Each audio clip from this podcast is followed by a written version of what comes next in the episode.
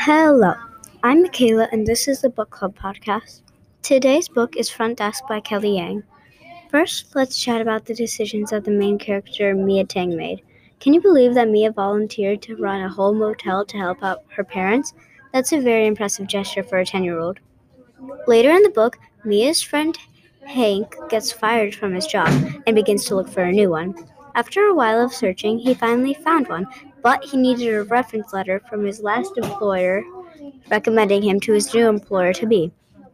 Mia thought of a genius idea to pretend to be the old employer and write a letter to Hank's new employer to become. Hank ended up getting the job. Mia was so happy, so she turned herself in. Mia told Hank that she wrote the letter, and she also switched a letter that Hank wrote for his employer for the one that she wrote. Do you remember that motel that Mia and her parents work at? Yeah. Their boss, Mr. Yao, is so mean. He doesn't let Mia use the pool, doesn't pay her parents enough, and doesn't even let them quit. Luckily enough, the boss's son, Jason, likes Mia. He asked her to hang out with him, but got rejected. Then everything turned around. Jason started being very rude to Mia, ignored her, and stole her $6 pencil. This pencil was really important to Mia because her father bought it for her, even when their family was on a tight budget. On to Uncle Zhang, not Mia's real uncle.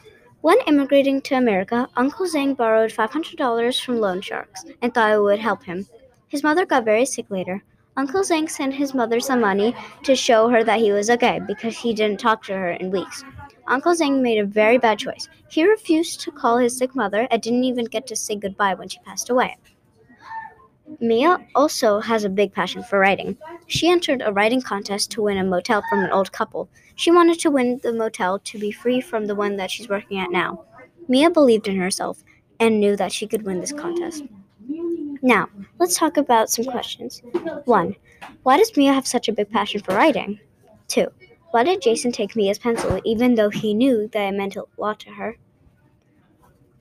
You can make any questions based off of what I told you. Well, that's the end of this podcast. Have a great day and make sure to go to the book club podcast whenever you need to. Bye.